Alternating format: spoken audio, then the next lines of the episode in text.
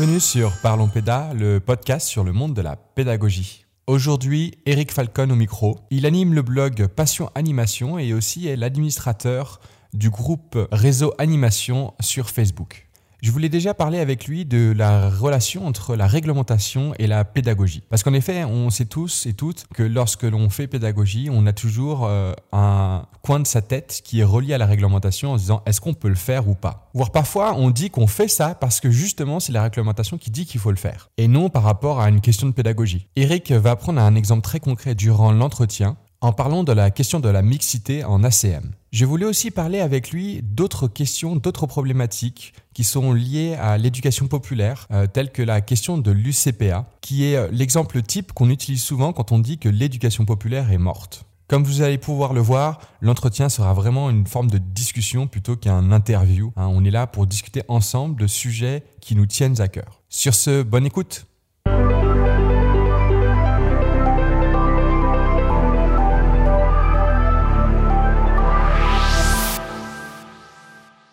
Bonjour et bienvenue Eric. Merci d'avoir accepté l'invitation. Est-ce que tout d'abord tu pourrais te présenter s'il te plaît? Bonjour, alors je suis Eric Falcon, euh, je suis le propriétaire du blog passionanimation.fr. Je suis aussi euh, un des modérateurs du groupe Facebook Réseau Animation qui a 75 000 adhérents. Euh, par ailleurs, je suis formateur en BPGEPS, en bureautique, en informatique, Euh, en réglementation. Euh, suite, à, suite à mon blog et après avoir contacté un organisme de formation BAFA, euh, il m'était suggéré de faire un livre à partir du blog. ce que j'ai fait aussi, donc voilà. J'ai aussi un livre qui reprend mon blog pour ceux qui préfèrent l'écrit et tenir un livre dans les mains. Alors justement, alors on va parler rapidement de ton blog. Il y a aussi le fait que tu sois modérateur sur réseau animation. C'est les deux choses bien évidemment qui ont fait que ça m'intéressait beaucoup de t'avoir ici. Euh, déjà, je me suis rendu compte en regardant ton blog et, et je trouvais ça assez intéressant, c'est qu'il était orienté très réglementation. C'était beaucoup beaucoup sur les questions sur réglementation. Est-ce qu'on peut faire un lien entre réglementation et pédagogie? Euh, Oui. le plus simple, c'est qu'en fait la réglementation, c'est ce qui, c'est le cadre dans lequel on va agir. Il faut connaître la réglementation parce qu'en fait, c'est euh, à partir de là qu'on peut agir. Et je constate bien souvent, notamment dans l'animation, que euh, les gens ont entendu parler de la réglementation euh, des, des écoles collectives de mineurs sans jamais vraiment prendre le temps de la vérifier et de voilà, on a des on a des, des croyances sur la réglementation des écoles collectives de mineurs qui sont complètement fausses et qu'il faut effectivement, euh, il y a un effort pédagogique pour la faire connaître en fait. Et effectivement, c'est l'objet du blog. Il y a aussi souvent cette question de l'animateur qui dit bah, je fais ça parce que c'est la réglementation qui me dit de faire ça, plutôt que je fais ça parce que ça a du sens pour moi. Est-ce que ça aussi, tu voulais un peu en parler? Alors ça, j'avoue, ça m'énerve. Le formateur que je suis, bon, je vais former en BAFA, en BFD, en BPGEPS, dernièrement sur des DGEPS aussi.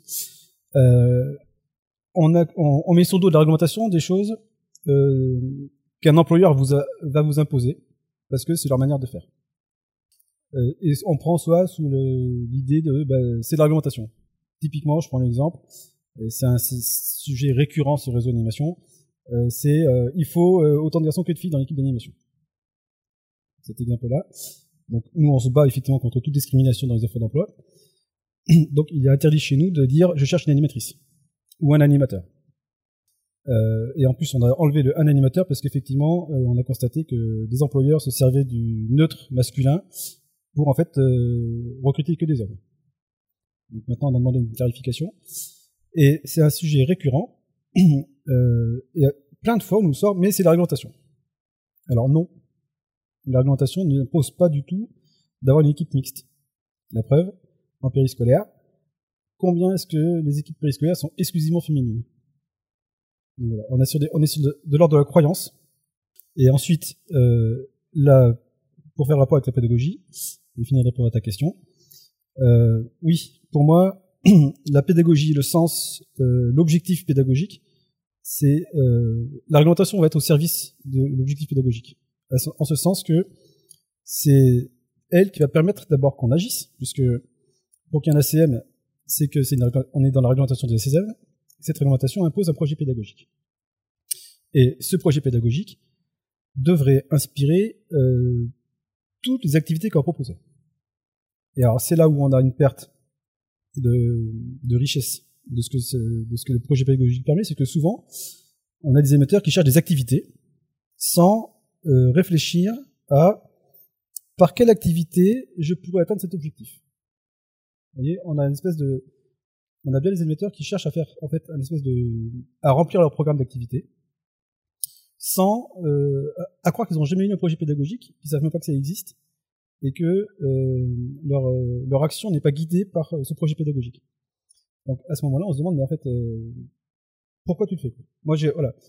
Tous mes tous mes stagiaires Bafa, ceux qui ceux qui m'entendront, se souviendront que je leur ai toujours dit qu'ils doivent pouvoir répondre à la question pourquoi toute chose qu'ils vont proposer, on doit pouvoir dire pourquoi on le fait. C'est-à-dire, je mets pourquoi en deux mots, parce que c'est dans quel but je le fais. Effectivement. Alors, je peux très bien, pourquoi pas, on peut faire aussi des activités qui n'ont pas de but pédagogique, et qui ont juste comme but euh, de s'amuser. Mais pas tout le temps. Vous voyez, c'est pareil. Alors moi, j'ai un problème avec les activités euh, manuelles, parce que, ok, ça occupe les enfants, euh, ok, il en faut, parce que c'est c'est le c'est ce que c'est ce que les parents vont voir de ce qu'on fait. Voilà, c'est c'est la preuve qu'il se fait quelque chose. Alors toi, tu, tu, tu es en train de dire es en train de dire que l'activité manuelle, tu le vois plus comme euh, une activité qui est là pour les parents plus que pour les enfants. En fait, non, elle est là pour que les parents voient que on fait quelque chose. Alors, dans ma présentation, j'ai oublié de dire, mais j'ai été chef de service en France jeunesse et, et coordinateur euh, périscolaire. Et donc effectivement, euh, mes équipes étaient, on a, on a toujours ce, ce problème de la reconnaissance des, animateurs qui, vient à un moment donné, parce qu'effectivement notre métier c'est quoi finalement? On est un métier euh, de l'invisible, on est un métier du lien, on est un métier éducatif, mais sans trace. Vous voyez, un prof, il y a une trace de son cours. Il y a une trace écrite. On sait ce qui a été fait en classe d'histoire au périscolaire ou euh, en accueil de loisirs ou même en colo, euh, les parents n'auront pas de moyens de savoir ce qui se fait. Euh, à part ce que l'enfant va ramener. Et s'apercevoir peut-être qu'effectivement, ben, il a joué, il s'est bien amusé, etc. Mais pour nous, euh, le jeu, c'est un moyen. C'est pas un but en soi. L'activité manuelle, c'est pas un but, c'est un moyen. Et, et, et on se trompe régulièrement en confondant le but avec le moyen. Donc, moi, avec mes équipes, effectivement, ben, d'abord, je distingue activité manuelle et euh, activité artistique. Parce que l'artistique, on va être dans un ordre de, l'éducation au beau. L'activité manuelle, alors oui, c'est intéressant pour euh, développer la motricité fine, etc. Mais ça, c'est déjà un objectif de l'école. Alors, on peut participer, on peut être complémentaire à l'école, c'est pas un problème. Mais quelque part, c'est pas notre boulot. Notre boulot, c'est le savoir-vivre, le savoir-être ensemble, et euh, euh, tout ce qui est savoir-être. Les savoirs, c'est pas tellement le boulot de l'animateur. Un savoir-faire, non plus.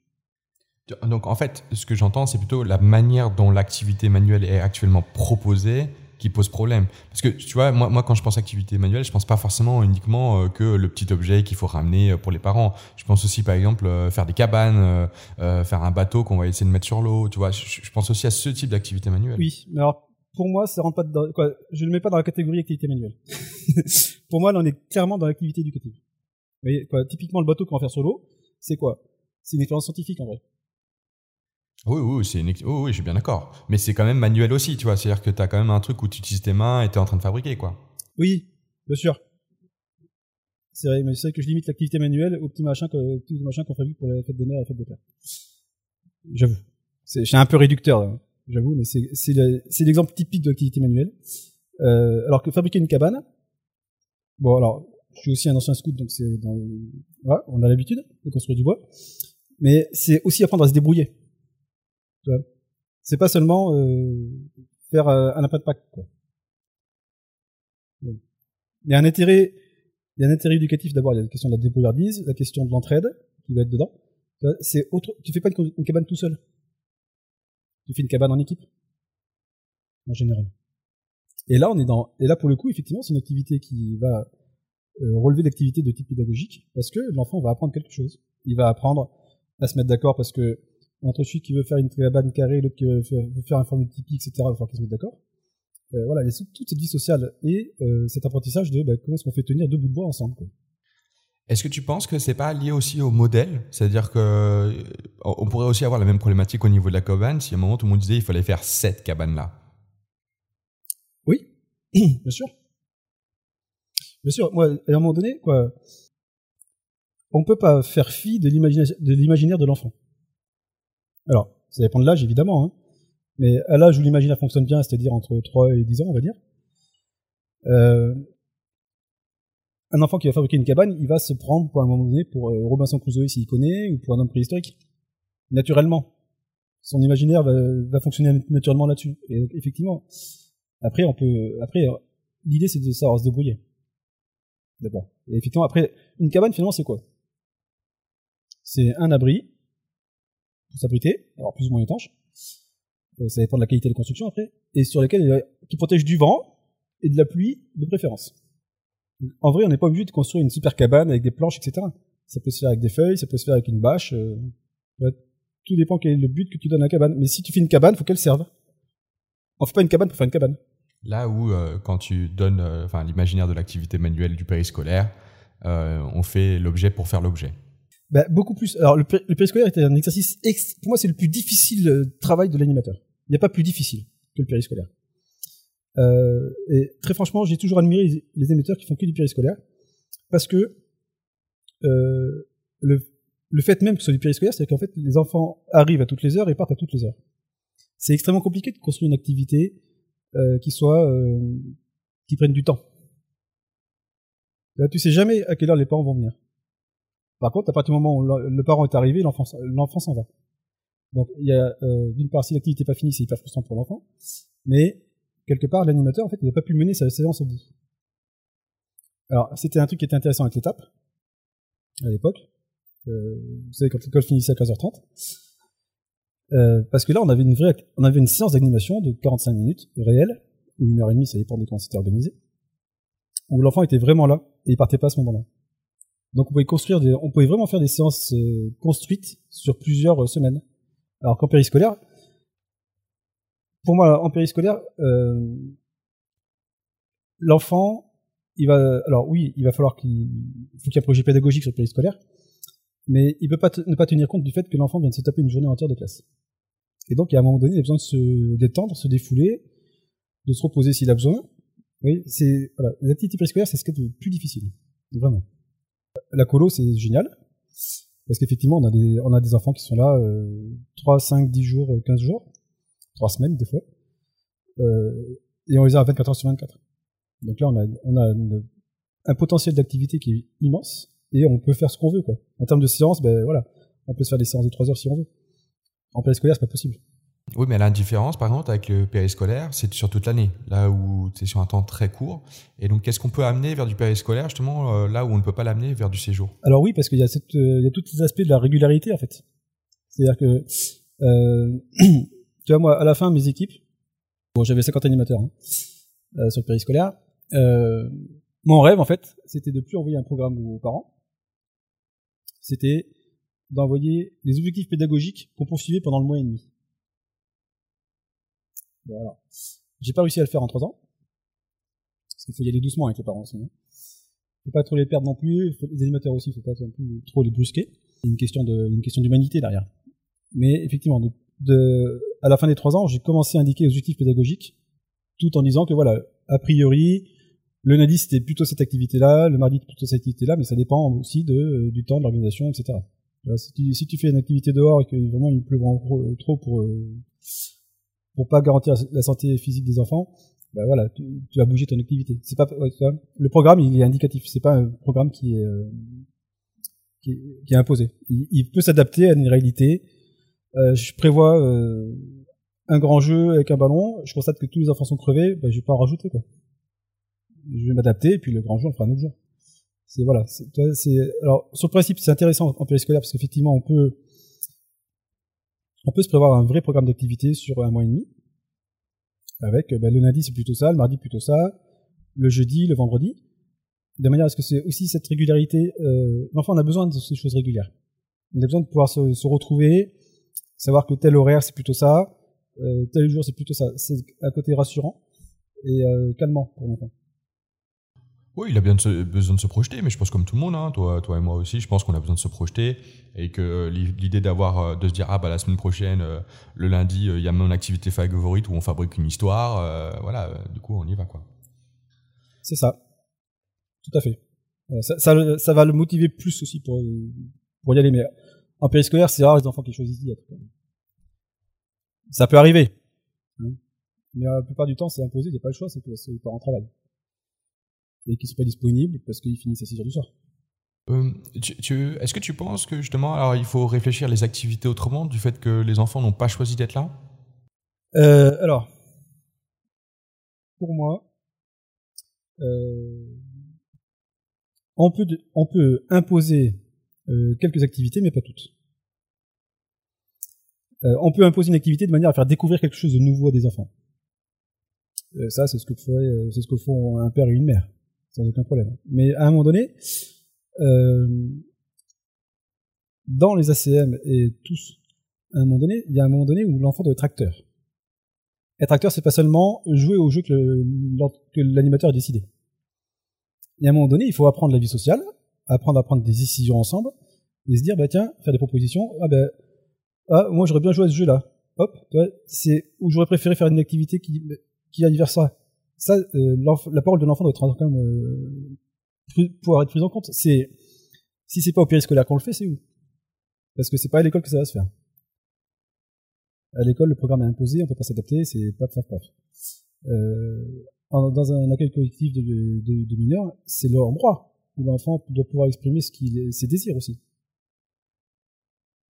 Et en ACM, on peut pas euh, toujours avoir un truc imposé. Il faut à un moment donné que ces enfants, que ces enfants découvrent la vie en société euh, et, euh, et ses propositions. Il faut que l'enfant puisse être acteur de ce de ce qui, de ses loisirs. Il est là. Il est là, c'est un fait. Maintenant, qu'est-ce qu'on en fait? Euh, Est-ce que on se contente de faire une espèce de garderie, c'est-à-dire ils vont faire des coloriages Ils vont prendre leur goûter, boire un coup et faire du coloriage jusqu'à ce que les parents arrivent Ou est-ce que on se dit bah écoute, moi je vais proposer ça comme jeu.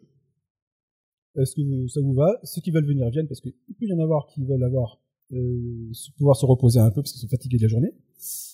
Il y en a qui veulent peut-être bouger plus, etc. Et cette section, c'est cette, euh, sur le périscolaire, c'est très difficile parce que il faut trouver ce juste milieu entre la fatigue de l'enfant et sa forme. Ça dépendra des jours et des moments et des enfants et ce choix d'activité qu'il va falloir proposer. Tu vois, mais c'est voilà, c'est tout cet équilibre-là qui est très délicat et très fin. C'est intéressant quand tu utilises le mot garderie, j'ai l'association que ça dévalorise complètement aussi euh, le métier. Euh, est-ce, est-ce que tu, tu, tu penses... euh, qu'est-ce qui fait qu'à un moment, les parents continuent à utiliser ce mot-là? Je pense qu'on on est sur des questions historiques, de simplification. D'abord, combien de parents connaissent ce que c'est qu'un accueil collectif de mineurs? Euh, On entend encore parler de centre aéré, qui est une appellation qui n'existe plus depuis, depuis 1964. Mais tout comme on entend encore parler de la DAS, euh, qui ne s'occupe plus du tout d'enfants, la DAS. Ça n'existe plus. Vous voyez, on est sur, on est sur de, sur de l'historique ancien on c'est quand même pas euh, moniteur de colo. Alors, je suis aussi un ancien forestier. On parle des eaux et forêts. Mais les eaux et forêts, c'est l'ONF a été créé en 64. Et on, est, on, on appelle encore cette appellation ancienne. Mais ça, c'est je dirais que c'est la tradition. Après, on a des, on a des. Alors voilà, ça aussi, c'est un truc sur lequel je réagis systématiquement comme. euh, Après, entre, attends, entre, entre accueil collectif de mineurs et garderie, c'est quand même plus vendeur garderie dans, dans, dans la facilité de dire aussi, tu vois, genre... euh, Oui, bien sûr. Mais c'est vrai que je me suis, euh, moi, je me suis, en tant que chef de service, je me suis battu clairement. Euh, D'abord auprès de, du président de la communauté de communes sur lequel je travaillais euh, et de tout le monde en fait, pour dire mais non, la garderie c'est quelque chose de très spécifique et c'est pas ce qu'on fait. C'est très dévalorisant de se dire qu'on fait juste de garder des gosses. Où est-ce qu'on trouve des garderies? Ben, On en trouve dans certains centres commerciaux, c'est très rare, mais le temps que les, pa- les parents fassent, fassent leurs courses. Voilà, hop, on vous garde vos enfants. Pendant ce temps-là, vous êtes peinards. et vous faites vos courses tranquilles. Et nous, oh, ben, on leur fait faire des coloriages. Euh, un accueil de loisirs, c'est complètement autre chose. Il y a un projet pédagogique. Il y a un but éducatif. Et effectivement, euh, moi, j'ai pas de, comment dire, j'ai jamais organisé de garderie. Moi, j'ai organisé des accueils de loisirs. Et c'est très différent. Et effectivement, euh, mais t'as même des animateurs qui, parlent de garderie facilement. Qui disent oui, euh, je fais de la garderie. Non, on fait pas de la garderie. Ou alors, euh, on n'a rien à foutre là. Parce qu'une garderie, c'est quoi? Une garderie, c'est euh, un adulte qui va surveiller 30 gamins euh, en essayant qu'ils ne pas trop mal. Tu penses que c'est pas lié aussi à la formation? Non. Ou alors c'est les formateurs. Mais le terme de garderie devait être. Euh, ah, je, te disais ça plus dans. Attends, je, pour, pour, vraiment préciser la question, euh, je me permets. C'est, euh, je parle de la différence entre BAFA et BPGEPS, tu sais, où on utilise beaucoup de BAFA en périscolaire, et alors que ça devrait plutôt être des BPGEPS qui devraient être dessus. Alors là, on est sur des questions historiques, clairement, parce que l'animation provient du bénévolat. Alors, sauf que on a toujours, on a eu des diplômes, on a eu en parallèle des diplômes qui ont été professionnels déjà très très vite euh, en parallèle du BAFA et du BAFD. Mais le BAFA et le BAFD, euh, au plan historique, ça a été développé pour les animateurs de, patronage, donc qui faisaient du bénévolat, qui étaient animateurs de patronage, et eh ben des anciens du patronage. Le patronage allait de 7 à 17 ans, et à 18 ans, ils devenaient, devenait aussi animateurs, naturellement. Voilà, ceux qui continuaient de devenir. Et donc on s'est dit dans les années 40 qu'il fallait quand même euh, leur donner un minimum de savoir, euh, de savoir sur l'enfant. Et c'est là que le BAFA s'est développé et qu'on a commencé les premières lois sur euh, l'animation, c'est 36. Donc beaucoup en 64. À partir, à du moment de la création du BAFA, on a beaucoup, on a commencé à légiférer, mais c'était juste pour le BAFA, c'est vraiment le diplôme minimum pour pouvoir s'occuper d'enfants de manière éducative. Le BFD, c'est l'équivalent, mais pour la direction. À côté de ça, on avait, en, diplôme professionnel, on avait des diplômes professionnels qui permettaient d'être conseiller jeunesse sport. Ou euh, développeur euh, d'associations qui se faisaient des, des accueils collectifs de mineurs. Donc là, c'était, on était vraiment sur deux mondes très différents. Et, euh, et, c'est de là qu'on vient. Et c'est aussi ce qui explique toute euh, cette difficulté de la part du volontariat dans l'animation ça s'est professionnalisé depuis pas très longtemps en fait. Hein, quand tu vois que la convention collective date de 89, euh, que la filière animation dans la, fonction publique date de 98, 97, c'est des choses très neuves encore.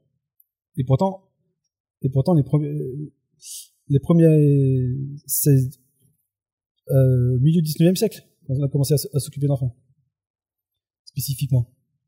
Donc pendant plus d'un siècle, euh, l'animation était seulement du fait des bénévoles. J'aimerais continuer euh, parce que c'est très intéressant hein, ce, que, ce que tu dis. Euh, on, va reparler plus tard justement de cette notion entre le bénévolat et, la professionnalisation, notamment sur les salaires. mais avant ça, je voudrais finir sur cette question de la réglementation dans la pédagogie. Alors je sais, on a fait une belle bifurcation, mais, mais, qui était très intéressante. de ce que j'ai entendu, au final, ce que tu disais, c'est que souvent les animateurs animatrices utilisent la réglementation comme euh, ou, euh, ou, même les directeurs directrices pour mettre fin à une forme de débat. Est-ce que c'est comme ça finalement que tu, sens qu'actuellement on utilise la réglementation?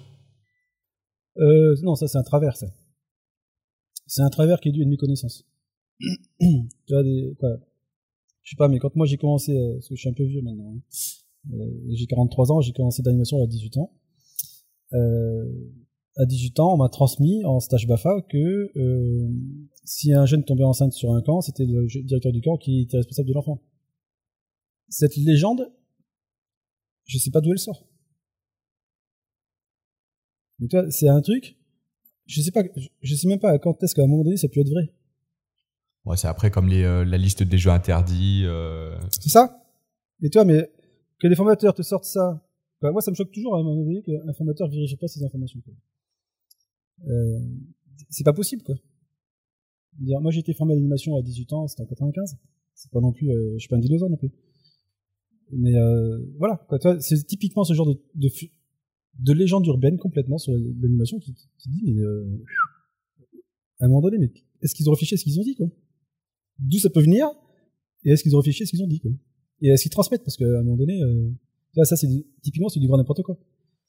Après, c'est c'est comme quand tu as une info, euh, genre euh, t'entends cette info. Alors, je pense que ce qui est difficile, c'est plutôt de la vérifier. Oui, mais après toi, le, formateur, son, son boulot, c'est de, c'est pas de transmettre quoi, c'est de transmettre un savoir. Euh, c'est pas seulement de se dire, de discuter d'une information qu'il a entendue. On est au-delà. Je veux dire, c'est comme le journaliste, il entend une info, il va d'abord vérifier l'information avant de, de, faire son article et de le publier. Un formateur, euh, il, devrait, quoi, il, doit, il doit se confronter à un moment donné au texte réglementaire pour se dire, attends, ça c'est des gens urbaines. Euh... Mais comment, comment, euh, comment on peut justement euh, faire ce genre de démarche? Comment, euh, moi, voilà, si je veux être formateur, je dois faire cette démarche. Comment, enfin voilà, par, par où je vais Est-ce que je vais sur quoi? Sur le site Légifrance? Comment ça se passe? Alors Légifrance, c'est la base. Mais Légifrance, je reconnais qu'il faut aussi connaître un petit peu en, réglementation déjà pour. Il faut d'abord connaître ce que c'est la différence entre une loi et un décret déjà. Faut savoir, Légifrance, il faut savoir un peu où chercher. Alors après, il y a euh, des revues spécialisées d'animation hein, qui existent donc le journal du directeur, euh, le JDA, etc. Euh, mais euh, voilà, moi si moi j'ai fait mon blog, c'est justement parce que en fait la première fois que j'ai parlé de mon premier site réglementaire, c'était un, wiki euh, sur lequel je mettais seulement tous les textes. Après des textes chiants à lire. Euh, et euh, il faut, voilà, ce wiki existe toujours parce que pour moi, euh, chacun doit pouvoir se confronter au, texte de la réglementation et euh, pouvoir se faire une idée, éventuellement une, une, interprétation. Mais il y a besoin à un moment donné d'avoir une information claire, euh, nette, en pas trop longtemps. Donc effectivement, c'est pour ça que moi j'ai fait mon blog, euh, qui est beaucoup plus imagé. Hein, L'idée c'est juste euh, des infographies, hein, euh, de manière à essayer de fixer les choses de manière que ça atteigne le cerveau assez rapidement. On. Et effectivement, je choisis moi de jamais interpréter la réglementation. Typiquement, vous ne trouvez pas sur mon site des espèces de questions-réponses. Parce que ça, je refuse de le faire. C'est ce que c'est ce que font certaines revues hein, sur la réglementation. Et, ça, pour moi, il y a une erreur parce que dans leurs réponses, il y a toujours des interprétations. Interprétations qui peuvent être. Tu penses au JPA, c'est ça? C'est ça. Je pense au JPA. Le JPA marche en question-réponse. Euh, alors c'est intéressant parce qu'effectivement, ils vont euh, pouvoir relier différentes réglementations ensemble, mais à un moment donné, euh, ils se plantent complètement. Il y a des interprétations. Alors tiens, je vais prendre le texte euh, qui fait débat régulièrement. Euh, la question de la séparation des garçons et des filles. La réglementation dit que euh, le bâtiment doit permettre la séparation des garçons et des filles à partir de 6 ans. Le texte, c'est clairement doit permettre.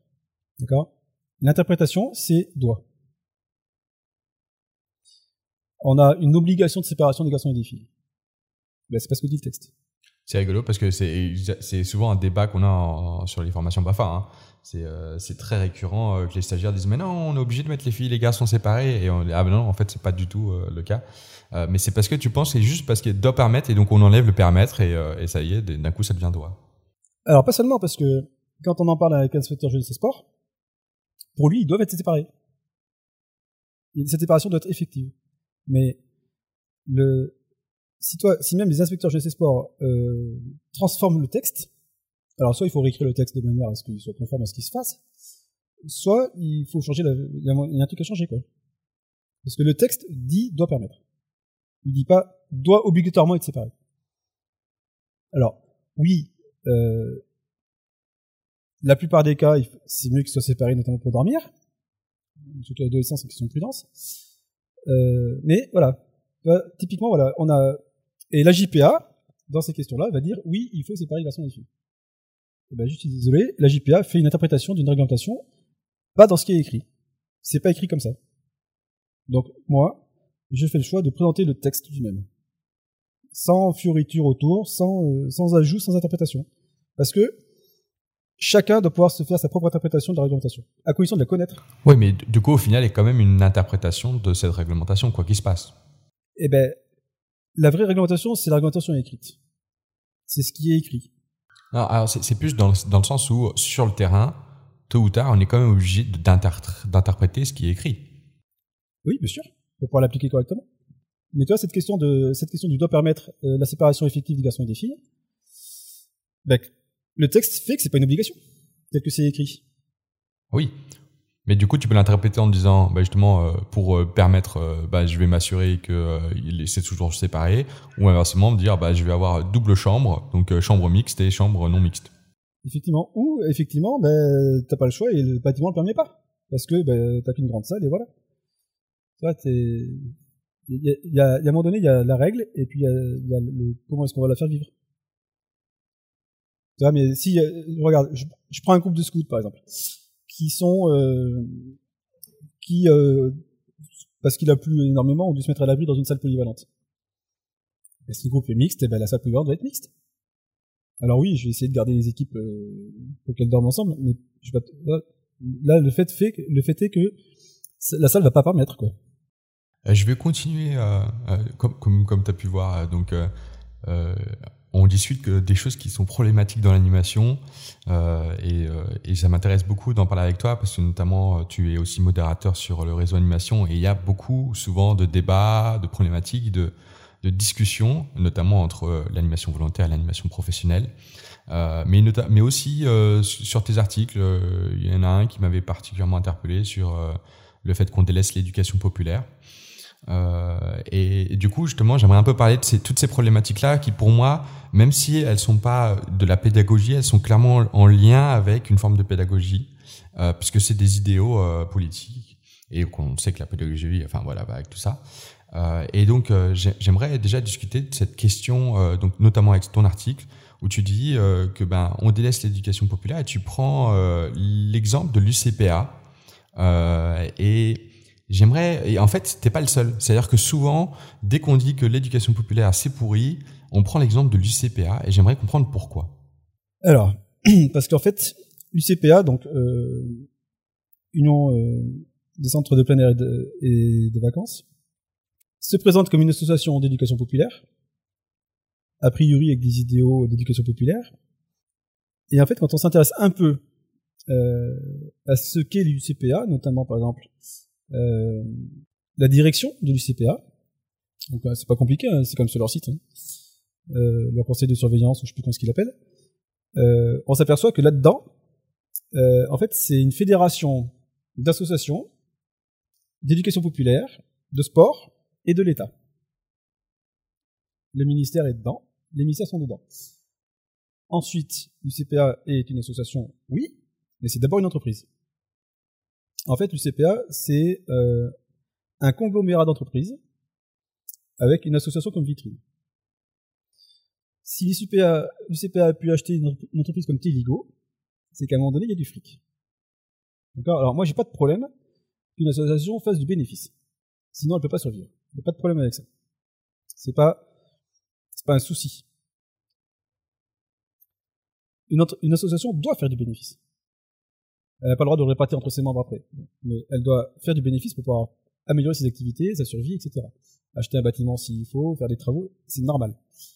Mais là, on parle de, de chiffre d'affaires en millions d'euros sur des séjours, en particulier séjours, c'est naturel, l'UCPA est très axé séjours sportifs.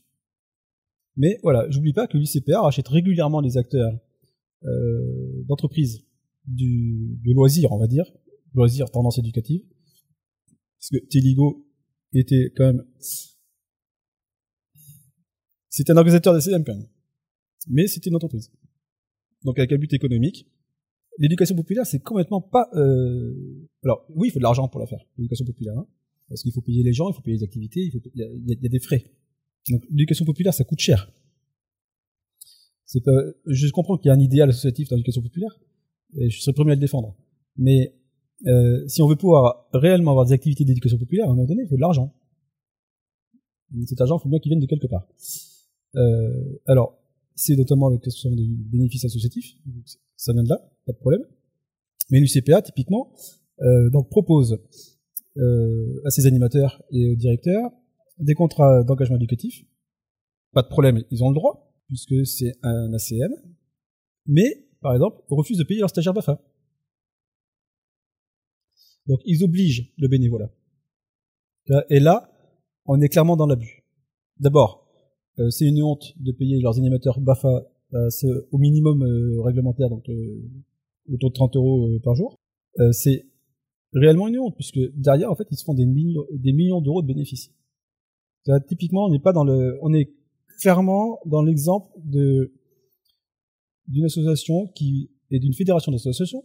Ce qui me choque encore plus là-dedans, tu vois, c'est parce que dans le dans le conseil de surveillance de l'UCPA, t'as les scouts de France, t'as les éclaireurs éclaireurs de France, t'as les CMA, t'as tout le monde là-dedans. Ils y sont tous. Ils y sont tous. Ils y sont tous. Donc à un moment donné, euh, l'UCPA, c'est une usine à faire du fric, et c'est soutenu, et ce qui me choque profondément là-dedans, c'est que c'est soutenu par toutes ces associations d'éducation populaire qui se disent d'éducation populaire. Bah oui, c'est ça aussi euh, qui m'étonne du coup. Oui, tout à fait. Les plus connus. Les plus grandes fédérations d'éducation populaire sont dans le conseil de surveillance de l'UCPA. Donc, à un moment donné, elles ont un double discours. En faisant partie de l'UCPA, elles valident le projet de faire du fric, tout en étant à côté euh, défenseurs de l'éducation populaire. Et à un moment donné, c'est pas possible. Quoi. Bah, c'est même quasiment la globalité. Enfin, ce que tu dis, c'est quand même la globalité des, des, des associations d'éducation populaire. Peut-être, mais alors, elles se elles se sont fait, elles se sont fait avoir. Et pourquoi est-ce qu'elles continuent? Dans ce cas-là Il y a une question de cohérence à un moment donné. Hein. Euh, parce que là, du coup, au début, moi, j'étais, euh, je me suis dit, en fait, la problématique, c'est euh, une, c'est une entreprise déguisée. Donc, c'est ce que je comprenais. Et j'ai en train de me dire, oui, mais j'ai déjà travaillé, par exemple, moi-même pour des entreprises euh, qui d'ACM. Euh, je pense à Nacelle, euh, qui fait des séjours, euh, des séjours linguistiques, et où c'était une entreprise, mais derrière, j'avais quand même des valeurs pédagogiques qui étaient très fortes. Ils étaient vraiment là-dessus. J'avais, j'étais bien payé. Enfin, du coup, en tant qu'animateur, hein, en tant qu'animateur directeur, et, et, et j'avais aussi des moyens qui étaient assez conséquents. Je pense aussi à Air France et le CE, hein, où pareil, c'est des trucs qui sont en termes de, c'est assez plaisant quand même de, de faire un séjour avec eux. Euh, Oui, et puis, ils payent pas mal en plus. oui, il paye, non, vraiment, il paye, il paye pas mal. Alors que je pense aussi à d'autres associations où là, on est vraiment sur de l'association euh, d'éducation mouvement, enfin, des, de mouvements euh, d'éducation populaire. Genre, j'ai travaillé pour la Ligue de l'enseignement et je me rappelle très bien que durant la réunion de direction, ils nous ont dit clairement, la priorité, c'est de remplir tous les lits, quoi. Au détriment euh, des choix pédagogiques. hein. Alors oui, parce que effectivement, euh, un lit, c'est de l'argent. Et effectivement, à un moment donné, une association, une entreprise a besoin d'argent pour fonctionner. C'est- pas euh, l'argent, c'est pas un tabou, c'est pas un problème. Mais la question, c'est, tu c'est cette question de partage. Euh, tu vois, typiquement l'UCPA, donc, euh, je sais plus quand, je crois sais plus en date mes chiffres, mais j'ai un truc du genre euh, 7 millions de- d'euros de chiffre d'affaires ou de bénéfices, je sais plus. Euh, c'est énorme. C'est énorme, et c'est une association qui est énorme. C'est un peu en lien, mais toi, euh, tu te fais 7 millions de bénéfices et tu payes tes animateurs 30 euros. Et tes stagiaires, tu les payes pas. On est clairement dans l'abus. On est clairement dans l'abus. D'autant plus que c'est sporté par des, des, des associations d'éducation populaire qui disent euh, oui, euh, l'éducation volontaire faut le garder. Euh, Là-dedans, je veux dire, t'as les CMA, t'as les Scouts de France, t'as des, t'as des, t'as les Francas, tout le monde est dedans. Tout le monde est dedans et tous ceux qui défendent l'éducation populaire sont dedans. Mais ils font tous de l'éducation populaire. Et au, même, euh, au sein même des, euh, associations, euh, pourquoi, d'après toi, les, les animateurs et animatrices sont si mal payés? Alors ça, c'est l'objet d'un article. Et on revient sur le problème de l'historique de, l'animation socioculturelle. Parce que c'est historiquement issu des bénévoles. Si on prend l'histoire de... On va prendre l'histoire des, accueils, des accueils de loisirs, on va dire. D'abord, c'est le fait des religieux. Hein, les premiers à faire des patronages, c'est d'abord des chrétiens. Euh, la Ligue de l'enseignement ne s'y mettra que beaucoup plus tard. Hein, il y a presque un siècle d'écart. hein. Euh, le premier connu, c'est euh, l'abbé Timon David à Marseille, qui, en voyant des enfants traîner dans la rue, se dit mais c'est pas possible de les laisser faire traîner dans la rue à 12 ans. On est fin du 19e siècle. Et c'est comme ça que ça naît. Ensuite, à Paris notamment, euh, il y a différents religieux chrétiens qui vont fonder des patronages. Et euh, alors comme c'est un peu la guerre, parce qu'on est en pleine troisième, république, c'est la guerre entre les laïcs et les chrétiens, et donc on peut pas laisser euh, les enfants autant accessibles au curé. On va dire comme ça. Et donc on va imposer, notamment aux instituteurs, de créer des centres de loisirs. Mais là encore, ils sont bénévoles. Parce que ça fait partie de leur travail d'instituteur, en fait. D'un côté, on a des religieux, de l'autre côté, on a des instituteurs qui, alors, surtout sous l'aspect troisième république, Jules Ferry, etc., euh, se, alors je vais être gentil, hein, parce que je vais être entre guillemets, mais c'est pour la guerre, sur euh, qui pourra s'occuper des enfants. Et par là, transmettre leur euh, manière de penser. Hein, parce que c'est inévitable. Dans une pédagogie, il y a euh, ce, ce qui font le projet pédagogique, c'est le projet éducatif. Et évidemment, entre un projet éducatif chrétien et un projet éducatif de type Troisième République, euh, c'est pas une chose qu'on va vouloir transmettre. Hein les chrétiens notamment vont se servir de ce projet pédagogique pour transmettre la foi et pour euh, faire vivre la foi. Euh, dans le projet euh, tendance laïque, euh, évidemment, il y a plutôt cette question de euh, laïcité. Donc là, on a des, on a deux manières d'approcher l'éducation qui sont très différentes, mais qui sont toutes les deux la source de l'éducation populaire. Et tout cela est fondé par des bénévoles, et vécu par des bénévoles, et pendant très très très longtemps. L'éducation, l'éducation des enfants, au départ, c'est vraiment le fait euh, de bénévoles. Je prends un truc à côté, je prends les infirmières, par exemple, euh, parce que c'est vraiment similaire. Les hôpitaux étaient d'abord tenus par des religieuses et par des religieux qui faisaient le boulot bénévolement. Hein en 1905, on a interdit, euh, on a séparé l'Église de l'État. En 1901, on a interdit les associations religieuses de pouvoir fonder des associations de loi 1901 et on les a virés des hôpitaux. Et qu'est-ce qui s'est passé tout de suite? Bah, D'abord, il a fallu former des infirmiers. Et tout de suite, euh, ça a augmenté le budget des hôpitaux. Parce que là où il y avait des bénévoles, à un moment donné, les gens payaient. Et donc, j'ai des traces hein, de 1905, notamment de, de pubs, de, où euh, les communes euh, demandent euh, aux gens de souscrire à l'hôpital pour pouvoir euh, maintenir l'activité. Parce que, eh ben, en ayant viré les religieuses qui sont occupées, effectivement, ça a devenu un coup entre une religieuse qui fait bénévolement et une infirmière qui est au SMIC de l'époque, eh ben, l'écart est quand même énorme. Et on a eu la même chose dans l'animation. Donc au départ, c'est du bénévolat pur et dur. Ensuite, ça se transformé en volontariat. Et puis, euh, il y a des gens qui ont décidé d'en faire leur métier. Et tant mieux. Parce que normalement, si c'est ton métier, la qualité doit être meilleure. Et si c'est ton métier, il faut que tu puisses en vivre. Et c'est normal le bénévole, il fait ça pour les gamins et pour l'association avec qui il est. Euh, le professionnel, il fait ça certes pour les gamins, mais le but c'est de pouvoir en vivre aussi. Quoi. donc on a on a, on a, un distinguo qui se fait nécessairement. Et effectivement, entre un BAFA et un BPGEPS, bah, je suis désolé, mais c'est pas comparable. Donc, euh, de, ce que je comprends, euh, c'est parce que c'est le bénévolat qui a amené l'animation euh, du coup, on n'a pas forcément réfléchi la question du salaire chez l'animateur animatrice. Alors ça se, ça se fait notamment via, le biais du CE, des contrats CE. Euh, est-ce que, est-ce que tu penses qu'on peut encore euh, utiliser le, ce type de contrat pour faire de l'animation? Alors oui, c'est indispensable qu'il existe encore parce que euh, parce que tous les animateurs professionnels ont d'abord été des volontaires. C'est quoi la différence entre un volontaire et un professionnel? Le volontaire, c'est pas son métier. Il fait, il fait, autre chose dans la vie. Alors typiquement, la plupart du temps, ils sont étudiants ou euh, jeunes professionnels ou apprentis, mais c'est pas leur, euh, c'est du en plus. Et c'est comme ça qu'ils le vivent et c'est euh, c'est la manière de passer des vacances sympas. On va tout en étant avec des enfants, etc. Euh, mais tous les professionnels ont commencé par passer le BAFA, par exemple. Je ne connais pas qu'il est passé directement de PGEPS. Ça arrive, mais c'est rare. C'est euh, la, nouvelle législation, c'est 200 heures. Euh, C'est-à-dire que du coup, à un moment, ils ont fait comme tu dis. Donc actuellement, maintenant, c'est 200 heures de euh, euh minimum ou d'avoir le Bafa. Mais donc, euh, ce qui fait que le Bafa, t'as quand même, euh, voilà, ces 200 heures qui se font à un moment ou à un autre. Le, le BPGEP, l'idée, c'est d'en faire son métier et d'en vivre toute l'année. Alors, on a une concurrence avec les Bafa du périscolaire, parce qu'effectivement, dans le périscolaire, euh, bah c'est pas compliqué. Hein. Sur mon service, donc sur mes 50 animateurs et animatrices, euh, j'avais euh, que des BAFA. Les BPGEPS, ils étaient directeurs. Alors que théoriquement, théoriquement. On est très loin de la réalité. Euh, le BAFA devrait euh, être en fait pas fait pour travailler toute l'année et il n'est pas conçu comme ça. T'es pas censé travailler toute l'année avec.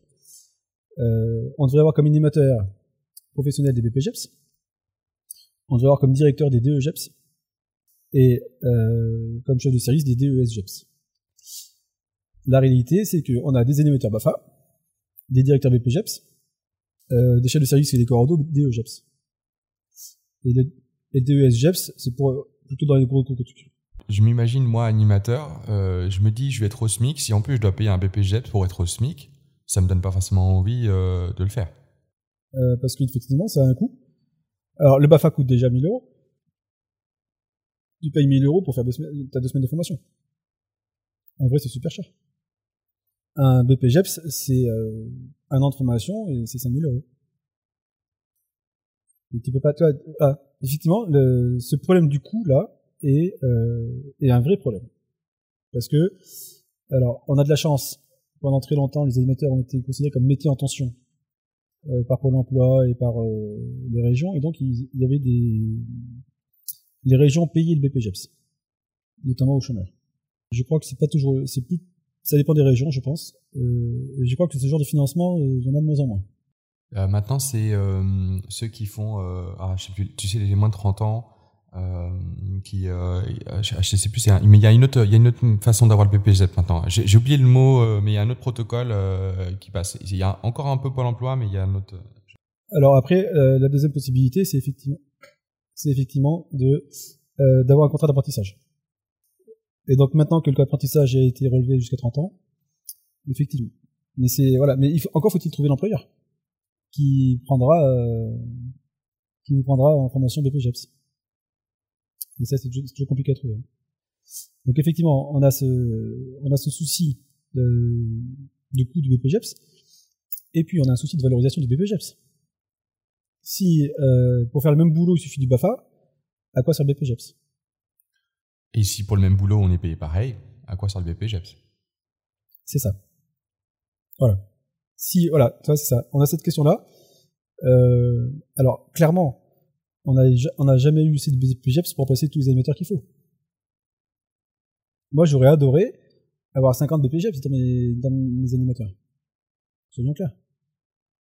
Parce qu'effectivement, quand je parle de projet pédagogique, euh, à mes animatrices périscolaires, euh, je sentais bien que je parlais un peu chinois. Un BPGEPS, logiquement, il sait, ce que, il sait de quoi je parle. Quoi. Je parle d'objectif pér- opérationnel, il, il sait ce que c'est. Euh, voilà. Mais euh, il n'empêche que on a, on a quand même une majorité d'émetteurs qui sont qui ont uniquement le BAFA. Et effectivement, ces professionnels de l'animation qui sont de BPGEPS, qui sont formés au projet, parce que c'est quand même euh, la moitié du BPGEPS s'obtient en faisant un projet. Quand même. Donc, voilà, on a cette question de valorisation du diplôme. D'abord, les diplômes GC Sport sont pas assez valorisés au plan, euh, au plan niveau scolaire, dans la réalité. Euh, typiquement, je prends le cas du DEGEPS, euh, que, que j'ai aussi, hein, euh, qui est valorisé niveau Bac plus 2. Mais en fait, on trouve de plus en plus de DEGEPS qui sont adossés à une licence en sciences d'éducation. Ça veut dire que le vrai niveau du DEGEPS, c'est la licence. Et les DESGEPS qui sont adossés à des masters. Alors que le DESGEPS, c'est niveau Bac plus 3. Euh, le master, c'est Bac plus 5. Donc là, on a, on a aussi ce souci-là. Parce que, en vrai, le DE, les deux devraient être un Bac plus 3 et le DES, un Bac plus 5. Et le BP, vu le travail qu'il demande, on est largement sur un niveau euh, quasiment Bac plus 2. Après, il permet aussi à- aux, aux jeunes qui n'ont pas pu avoir le bac de trouver un moyen d'avoir le bac. Tout à fait. Tout à fait. Le niveau bac, hein, en tout cas. Oui, non, non, c'est pas un niveau bac. Tu as un diplôme qui est considéré comme un bac. Oui, voilà, c'est ça. Ouais. Donc, effectivement, parce que il est du niveau du bac. Donc effectivement, après un BPGEPS, tu peux, euh, tu peux aller à la fac. Ou, euh, ou euh, faire un BTS. Et ça, c'est un, ça, c'est un réel avantage. C'est un réel, réel avantage en termes d'insertion. Bien sûr. Parce qu'effectivement, le BAFA n'a pas de niveau scolaire. Et encore une fois, un BAFA, c'est deux semaines de cours. Alors, on arrive vers la fin. Euh, je, pense que je pourrais continuer encore beaucoup, mais mais euh, mais là, enfin, voilà, il faut bien qu'on arrête un moment. Est-ce que tu as un livre à conseiller? Alors, je suis désolé, mais Graines de crapule, c'est un fondamental. Me dis pas Graines de crapule, s'il te plaît. Hein. Je, l'ai tout le temps. J'aime beaucoup euh, Uri et la pédagogie institutionnelle, personnellement. en termes de pédagogie, euh, je suis un ancien scout, donc je suis aussi pétri de Baden-Powell. Effectivement, là, il développe ses idées pédagogiques sur le scoutisme. Parce que Baden-Powell a quand même pris en charge, euh, son, son premier camp, c'est des, des, enfants de rue qu'il a pris. Hein. Voilà. Il a fait un, 15 jours euh, sur une île. Pas que, mais il y en avait. Donc, en fait, tous ces, tous ces gens qui ont pris des enfants euh, qu'on qualifie actuellement de sauvageons, on va dire, pour faire euh, un cliché un peu gros, euh, ça doit interpeller. Cette, cette question de... Euh, en fait, la vraie question, c'est comment est-ce qu'on considère l'enfant? Comment est-ce qu'on considère l'enfant? Et pourquoi est-ce qu'on veut se mettre à son service? Euh, On peut pas être animateur. Euh, on est animateur parce qu'on veut s'occuper d'enfants. Et, donc, quel, quel regard on porte sur l'enfance? Qu'est-ce qu'on veut leur donner? Euh, Typiquement, la vraie question, voilà, c'est pourquoi tu veux être animateur? Et dans ce cas-là, ben, je suis désolé, il y a forcément une réponse qui va être autour de l'enfance, euh, de ses rêves, de son éducation, de, de, de pouvoir aider des enfants qui, euh, qui ont des difficultés dans la vie, etc. Il y a, il y a une dimension un peu sociale dans le métier d'animateur quand même. C'est pas parce qu'on les aime tout simplement? Euh, Les pédophiles aussi aiment beaucoup les enfants. Euh, alors, la question c'est ça. C'est qu'est-ce que c'est qu'aimer un enfant? Et, Ou qu'est-ce qu'on aime chez l'enfant? Pourquoi est-ce qu'un jour je vais me dire, mais en fait, ce que j'aime vraiment faire, c'est euh, accompagner des enfants euh, dans leur croissance, dans leur devenir, euh, dans euh, dans la vie quoi. On n'est pas des pères et des mères, on est des animateurs. Donc ce qu'on doit apporter est forcément différent et complémentaire, mais ça pas contre ce que font les parents non plus. C'est cette question-là de, de la complémentarité de l'éducation et de se dire mais qu'est-ce que je veux donner aux enfants? Et donc euh, tu as aussi un livre. Est-ce que tu peux euh, nous en parler un peu plus? Alors mon livre, euh, donc c'est un simple. mon livre c'est un simple. c'est une organisation de mon blog en fait. Où, donc, on trouve les mêmes articles. c'est essentiellement accès réglementation, alors effectivement, je, je réagis aussi à certaines questions d'actualité, puisque c'est des questions fréquentes. Typiquement, le contrat d'argent exécutif, euh, les questions euh, autour de l'éducation populaire, parce qu'effectivement, euh, dorénavant, on est complètement passé sous l'éducation nationale, ce qui pour moi a un sens. Mais l'idée de mon livre, c'est vraiment de trouver la réglementation de manière euh, simple et rapide. Et où est-ce qu'on peut retrouver euh, toutes ces informations? Alors, euh, mon blog, c'est donc passionanimation.fr. Vous trouverez tout. Euh, les livres ne sont vendus que sur Amazon parce que c'est simplement Amazon qui est le moins cher pour l'impression. Alors, je sais que ça risque de faire grasser un peu des dents. Mais si vous voulez un livre, en fait, imprimer un livre, ça coûte de l'argent. Et l'avantage d'Amazon, c'est qu'il imprime à la demande, en fait. Chaque fois que le livre est commandé, il l'imprime. Et moi, ça me coûte rien. Et en vrai, sur le prix du livre, moi, je gagne 1 euro. Tout le reste est pris, mais c'est le classique hein, pour les livres. Hein. Tous les auteurs gagnent à peu près 1 euro sur les livres qu'ils vendent. Merci beaucoup, Eric. Merci, Hugo. Merci d'avoir écouté ce podcast. Vous pouvez retrouver Eric Falcon euh, sur Passion Animation et aussi l'administrateur du groupe Réseau Animation sur Facebook. Vous pouvez très bien le contacter par ce billet. Si vous avez aimé ce podcast, n'hésitez pas à mettre un avis 5 étoiles sur iTunes Podcast et le partager avec plaisir. À dans deux semaines.